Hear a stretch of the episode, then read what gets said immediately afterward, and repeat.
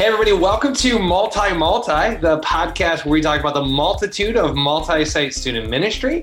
My name is Joe Crab. I'm one of your hosts, and I am joined by one of my incredible co-hosts, Gina. Gina, how are you? Hey everybody, doing great. Well, as we're recording this episode, we are in December, facing towards the new year. As you guys know, we do block recording, and these fall out at different times. But we actually are looking to drop these episodes some point in January, because in these episodes, we're going to be kind of talking about just leadership lessons. Gina and I have had the privilege of serving in multi-site churches for years. And both as, you know, just campus level sort of staff within student ministries and those lead individuals. And I know that as we have led, whether leading up from the positions that we've had or leading across the organization, there are certain principles and perhaps attached to those practices that have emerged that I think are just good to kind of share as you, the listener, are looking to lead well, grow as a leader. And of course, we always want to hear what maybe some of those lessons are for you guys as you guys are leading your teams, as you guys are working through what is the nuance of multi-site student ministry. Right. It is something else, that is for sure. That's the heart of this podcast. Right, to come alongside those who are entering into or who are already in that multi-site youth or student ministry space. And we know that at times what was our past may be your present, which your present might be our future. And sometimes it's just what we did 10 years ago, we're going to try again, and everything else under the sun. It's always kind of shifting and taking new forms, and we're always learning and growing. And so we are grateful for you guys for tuning in, and for just continuing to share with us as we look to learn as well. So in this episode, I guess I'm first one up on the hot seat. Yeah, so, I'm gonna ask Joe you some questions about leadership. I mean, okay, we've both been doing this multi-site thing for a while. Like you mentioned, we've been leading teams, we've been part of teams, and we picked up some like leadership lessons along the way, whether because we rocked something or because something maybe didn't go so well. And yeah. I think you mentioned earlier, the heart of this podcast isn't that, oh, we rock multi-site, let us tell you about it. It's more like, hey, we're trying to figure this out with you. And we're going to share some of our learnings, and maybe they help you. And hopefully our listeners also share things they've been learning. But Joe, when it comes to leadership, if I were to like hang out on your staff, like we don't work at the same church. I work at Harbor Churches on one side of the state of Michigan, and Joe works at Woodside on the other side of the state of Michigan. But if I were to like join your staff and be a part of your team and hang out with you and see you like lead in real time, I'd just be curious, what would be some of the leadership principles that I might pick up from you, or things that you repeat all the time that your staff are like, I think this is really important to Joe. Just share some of those things. Yeah, I think that it definitely ebbs and flows in seasons from both, you know, the team I lead at my campus and as well as my position across the organization. And, you know, so some of those statements kind of shift a little bit. And one of the things I've always looked for, one of my staff members recently said that, like, you have these little sayings that every now and then they kind of pop up and like, oh, that's what's important right now, or that's where our focus is. And for times, it's not that they're not important at other times. It's just like in this season, this needs to be the emphasis, you know, for us as a team. And a lot of times it's also even just kind of affirmed by what I'm hearing from other people, not in a bad way, but, you know, 2 weeks ago, I kept getting emails from parents who were just kind of affirming or encouraging or complimenting all the kind of the same thing. And so just like, hey, remember, like, it's so important when we do this, and we're actually seeing the result of that. So even with the multi-site team together, I think one of the ones right off the bat, we say, if I join your team, what is going to be something I hear? I think one of the biggest things we have to remind our team of is that we are a team. We are a team. And I think And knowing that as a team and breaking that down as to what that actually looks like, and giving those metaphors, giving those analogies and so on to help give individuals that grasp on it is to say, like, you know, we are a team. As some of you guys say, we're better together. But I think it's important that although we assume that because we're a part of a multi-site church, that doesn't mean that it should not be stated regularly, whether it's like an overt teaching in which we talk about being a team and what that looks like, or just as a reminder as you're coming and going. Like, I remember one of my leaders would often say it in the form of a question of something to be grateful for. He said, aren't you glad that we don't have to do this alone? You know, that's just another way of saying, you know, we're a team. Like, aren't you glad that you don't do this in isolation? So I think the quick one that we know already is just like that need to reiterate we're a team, and that, hey, just because I might be, you know, I like to go to football, you know, because we have a large team. Just because I might be a free safety doesn't necessarily, my position's not more important than you on the line, and you on the line aren't more important than me as a free safety. You have a different vantage point. You have a different position, and what you see helps me be better, and what I see helps you be better. And when we work together and we accomplish things as a team, doesn't mean that you're not getting mad at me if I blow a play, or I'm not going to get mad at you when you mess up or whatever. That's going to happen. But at the end of the day, we are working towards the same thing. We have different roles, and we need to assume the best and talk to each other out there. What are you seeing? How can I help? So I think to kind of give a little bit more roots to one of the common vernacular ones that I think we hear in multi-site, but I don't think that it should be something that isn't regularly shared, whether in a large scale way or even in just as you're coming and going. That you are a team. I know. I imagine that you have people who join your team and leave your team just by the very nature of student ministry and just being a large multi-site. What are some of the ways that you've helped your team be a team? Like some of the practical things you do? Yeah, I think we all know one of the biggest ones is obviously celebrating, finding things to celebrate and to do and so on. So, you know, from some quick practical ones. I've shared this before, but just some quick ones. One, don't assume that everybody understands how somebody got to their team, what their campus life is like, what's going on in their personal life, all those sorts of things. And so whatever your meeting rhythm might be, and I understand if you're doing this, you might need to shift it as, you know, you make your way through the whole roster of whoever's on your student staff or whatever. But we do our campus highlight. And every time we have an in-person student ministry all staff meeting. And so that's usually once a month. And we choose 2 or so people from a campus or from different campuses to share. How'd you get to Woodside? Tell us about your campus. Tell us about the demographic, the makeup. What's going on there right now? What's something great that God's doing at your campus, both at the campus at large and within student ministries? And, you know, what are you stuck on? So, like, just creating that intentional rhythm and then having us pray for one another and continuing to celebrate those things, even our staff thread, and just saying, like, hey, Farmington, you guys are crushing it on social right now. Like, I love seeing that. And then in addition to, celebrating those milestones with one another, one of our guys just had a kid. So we do a diaper drop in which we start a separate thread, you know, hey, send money this way, so on and so forth. But those intentional things that we can celebrate with one another, I think helps remind us that we're a team. And then any ways that you can look to leverage the giftedness of your team for one another. So about 1.5 years ago, we put out a survey to the entire student staff team and said, hey, what are things that you believe that you are good at that you can give wisdom and insight that would be a benefit to the team? And what are things that members on this team are good at that you need to be able to grow in?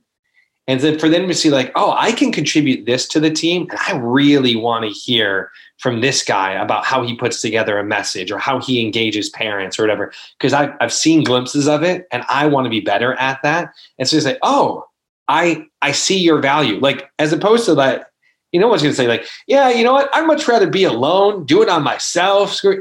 we don't say that, but sometimes our actions don't align with the other end of like, we're a team, you have value, I have value, we have to work together. So instances where you can pull that out and then look for ways to apply that are huge as a leader. So those are some kind of quick, practical things that we've done. Yeah, that's helpful. And I think what's interesting is that if you have a smaller multi-site with just like, two campuses, three campuses, five, some of those things happen more organically, naturally. You're going out to lunch together.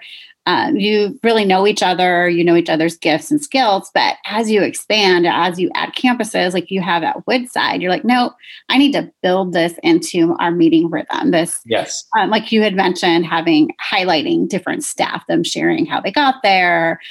That's so important, I think, especially as we grow, because you can lose that. And then all of a sudden you just feel like you're just a part of some big thing and it feels less personal. Yeah, and I think one of the things that it really does is it puts people over, the work and said, because that takes like 30 plus minutes, 40 minutes in a meeting. And we only meet all together as a staff once a month. And when we do it, we say, hey, put your phones down, but close your laptops and everything. And it humanizes some of the work that you do as opposed to like, oh, just getting the flat email, the flat text. I have this directive. I need to get this thing done. We all hop in the meeting and we just start going over agenda items and everything, which again is beneficial, but it like as a team, I remember you to stop and pause and practice with one another. The things that I hope we're practicing with those that we're leading within our ministry from leaders and parents and students. So yeah, no, that's great.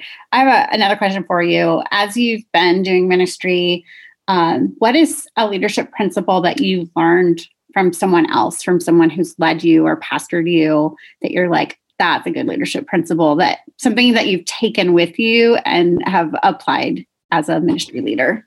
Wow, that's a really good question.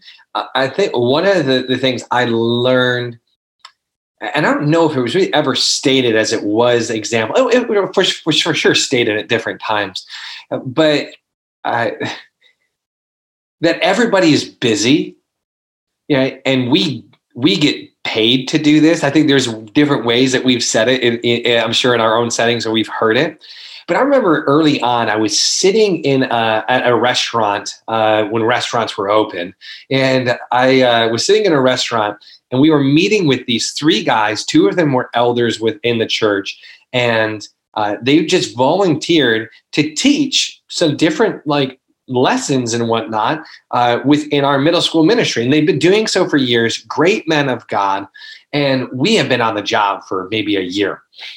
And we're all having dinner together. And one of them asked one of the other student staff members around the table, hey, so like, what does a week look like for you guys? Like, when are you in the office, so on and so forth? And the staff members communicating, and they're like, yeah, some days, like on a Wednesday night, we have programming, we get in a little bit later because we're there later. We get in at like 10 or 11 because we're there till like 10 o'clock at night sometimes. And, but sometimes like we have early mornings, like we got to be in by like 8:30.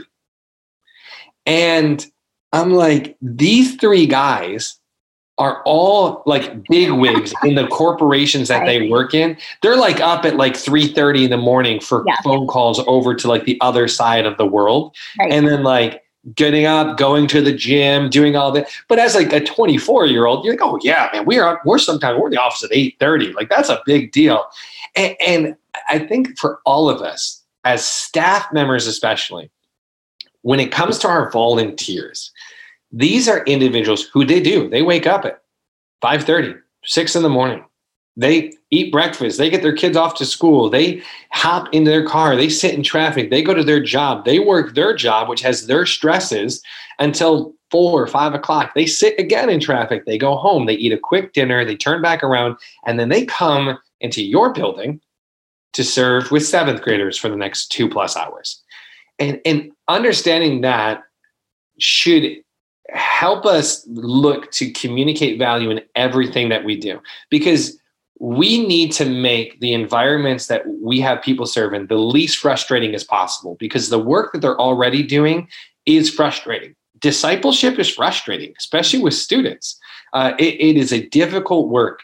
And so you need to be prepared for the announcements. you need to have communicated early and often what the night's going to look like and what the expectation is for leaders. If you can get free coffee, get free coffee. You need to make yourself available and not be too busy. Like, these individuals are committing above and beyond to what if God has put a burden on their heart. And you know what they have to do the next morning? If you've got midweek programming or you're on a Sunday night and they got to wake up on Monday or Thursday. Yeah. And go back to their job and work. Whereas you, maybe you get to sleep in because you worked a long day on Sunday and you worked a long day on Wednesday. So your boss doesn't make you come in until 9 or 10 or 11 and whatnot. They don't have that. They don't always get that. So I think remembering that is so valuable, especially for a young person in ministry. There are so many things. Like, I remember seeing at times where we just be like, oh, sorry, we didn't have that together. Whoops. Like, nope. You get paid not for there to be whoops. Like, is there going to be naturally things that go wrong? Yes, 100%.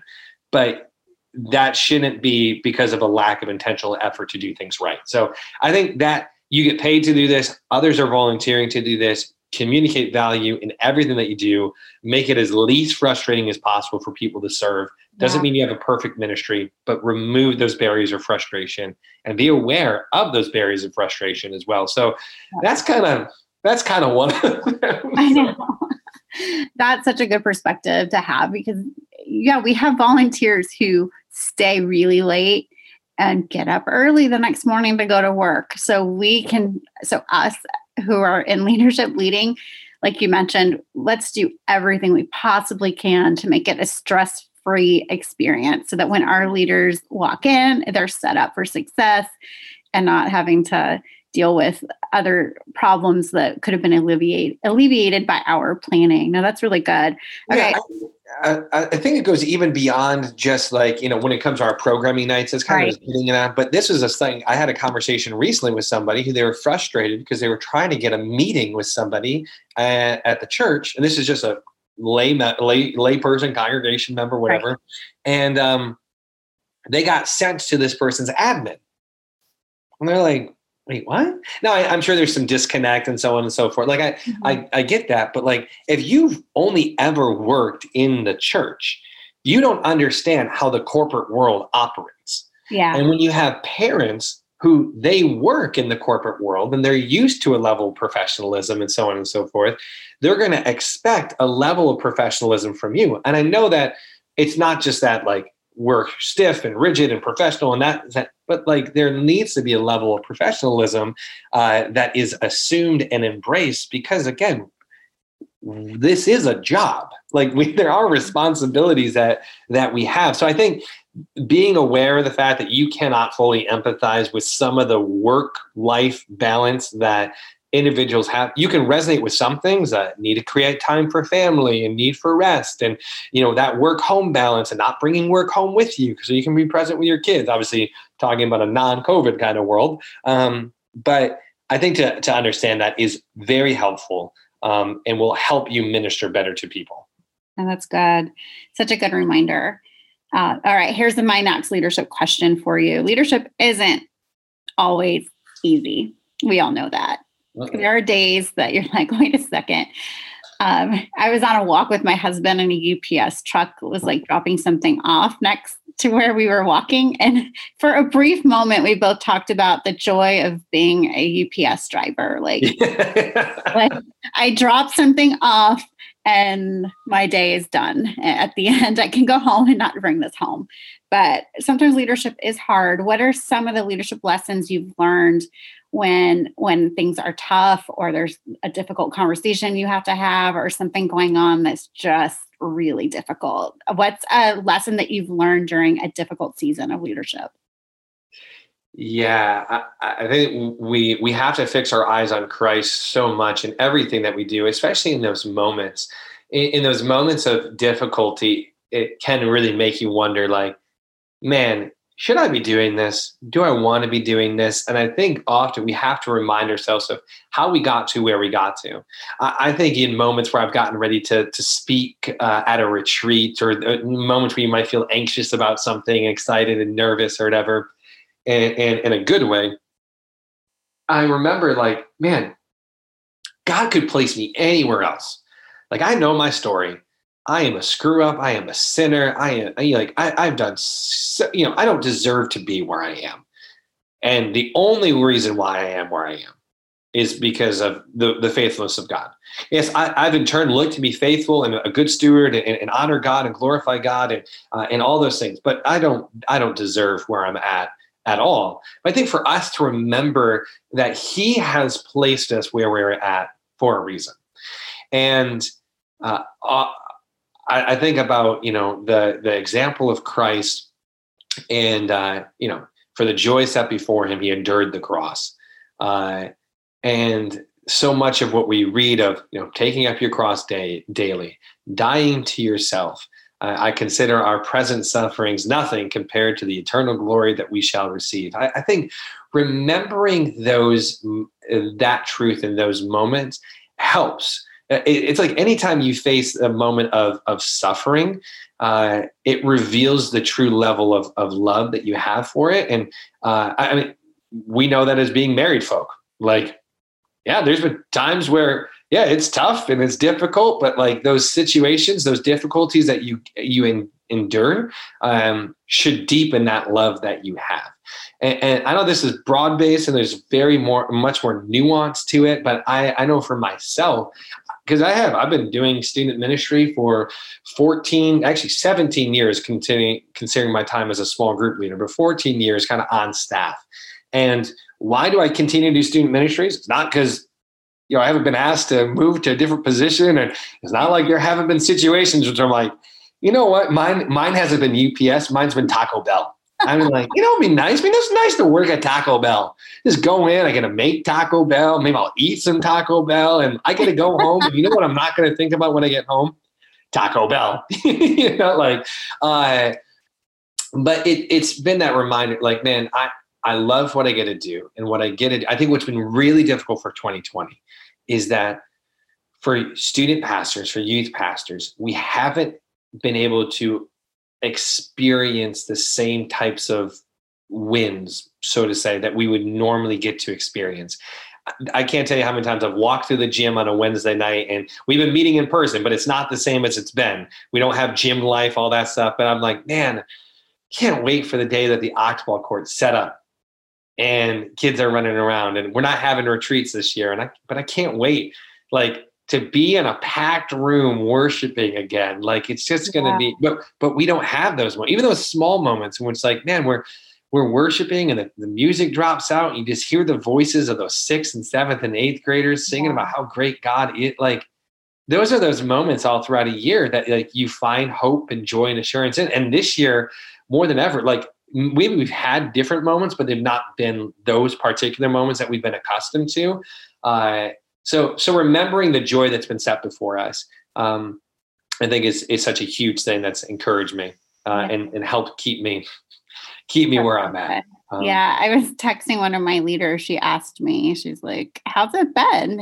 And I responded, I said, it would be so nice for every decision or social interaction to not come with this whole layer of things to consider or people to disappoint. That was my response.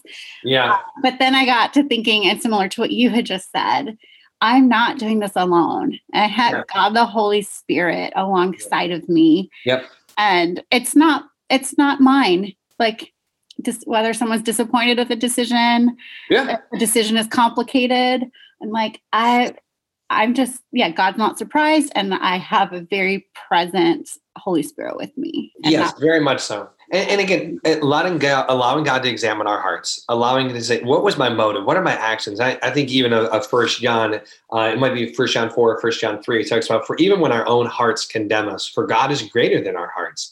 And so to find that peace and that rest that comes in the Holy Spirit. And I'm glad that you brought it back to, like, that we're not alone. Because actually, as I'm thinking about it, I'm like, what also helps is having a team. And one of the greatest joys I've had in being able to, you know, do this podcast for now almost 3 years is relationships with people like you, with Kevin down in Texas, with Taylor down in Alabama, and like across across the nation. Like, to have people who get your world, who aren't in your world, I think is such a joy, because it reminds you of, like, yep, I'm not alone. And I got other brothers and sisters in Christ that are in the trenches and who can be encouragement and who can speak truth against those lies that we believe in the moment of, like, that's not you. And I think one of the difficulties at times is even doing that same thing with our own team. I think it's easier for me to call you and be like, Gina, let me tell you about the crazy I'm dealing with, because you're not in the world. And there's that layer of nuance that's removed. Right. But I found myself in October of 2019 reaching out to guys who I work with at Woodside and just said, I just need brotherhood. Like, I just need to sit down and talk, because my heart is heavy and I need guys just to walk through this with. And I think it's so important, especially if you're the veteran leader on the team, so to say. And I don't think I do a great job of this at times with my team across the board, maybe with my campus team and maybe with the other hub guys that I serve with, but across the board of, like, I have to model that transparency, because if it's difficult for me to do at times, how much more difficult is it for a brand new guy who's never even been in this world, who doesn't know left from right, doesn't know what he doesn't know? I mean, I'm 17 years deep into being in a multi-site church and doing student ministry and everything. And there are still things that I do not know, I do not understand, I am confused by, I am hurt by. So what about for a guy who's been there for 17 months or weeks or days? Like, so I think that's so important. Like, we have to die to ourselves when it comes to our team as well. I think that's really the last thing, like, as I've been thinking about it. I know I've shared 3 to 5 and 6, and maybe you can help put a bow on it. You do a really good job of putting a bow on things. Well, one, Joe, you started the episode by talking about reminding your team that they're a team. Mm-hmm. And then you ended reminding everybody that they need a team. Like, that's part of, like, you are not alone. But just as we wrap up this episode, what would be, like, your last word of encouragement to someone who's, I mean, we've been leading in 2020, 2021, which has not been the easiest time to lead anything, but what would be just a last word of encouragement to people who are leading in the multi-site world right now for student ministry? Yeah, I think I'll shift it from like a word of encouragement to maybe a shift in perspective or something to be reminded of. And I know this has been something I had to work through over the past couple of months or be reminded of, is that you are influenced by the organization and your campus, whether you want to be or not. Like, there's these moments in which, you know, I have found myself, for us at my campus, it's our largest campus, our main campus, we've been really trying to work on our campus identity, tear down silos and so on and so forth. And honestly, there's moments like in my flesh where I'm just like, is everyone else working towards this? Is it just me? Is anyone else talking out there? What's going on? I have a job. I can just go back to student ministries and just do that again. That's on me. There's a lot of that I'm projecting there that's just on me. But I know others who are hearing this, they felt that way before. You felt that way before at your campus. Maybe you felt that way before in your department. Maybe you felt that way before across the organization. And there are those moments in which, like, we have come out of our hole. We've come out of our silo and we're like, I'm here, I'm going to help, I'm going to do this. And we felt burnt by it, or we didn't feel it reciprocated by other people within the organization to the same level or degree that we are putting it forth by. And that can really discourage you to just go back and be a silo and to not work towards the things that you know need to be changed and worked on. And you can do that, but you're still influenced by what happens at your campus, and you're still influenced by what happens within the organization, whether you want to be and you just want to go back to your silo or not. And no person has ever really caused great change by just going back into their silo.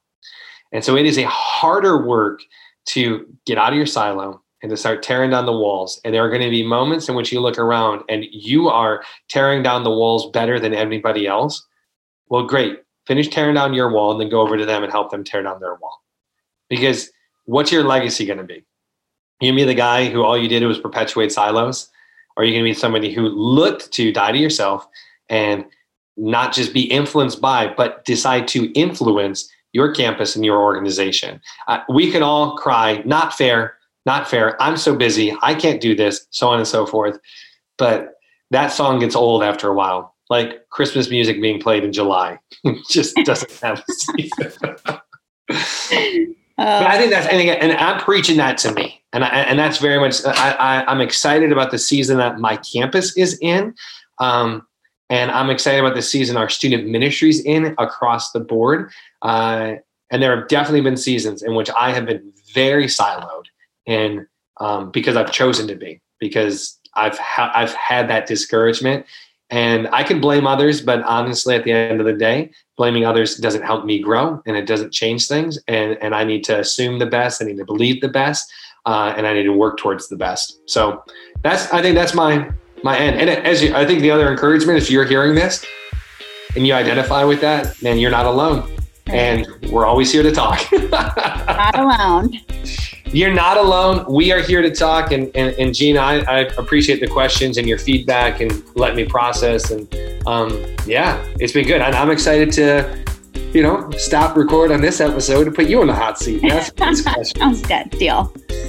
So I think that does it for this episode, guys. Thank you so much for listening. If you have any questions or insight into what you heard, or again, you just are looking to connect, that's what we're here to do. We're here to learn. We're here to grow. And we love hearing back from you guys. And if this has been an encouragement to you, or you think that this is something that'd be valuable to your team, please share it. Please share it, whether it's on social, tag us at multi-multi-pod. We're on Instagram pretty actively. Someone on Twitter. We'll pick that up in the new year. We'll get back on that. But message us and share it with your team. Like, rate, review, subscribe, all that good stuff, guys. Again, we're here for you and glad to learn alongside you. And so until next time, bye. Bye.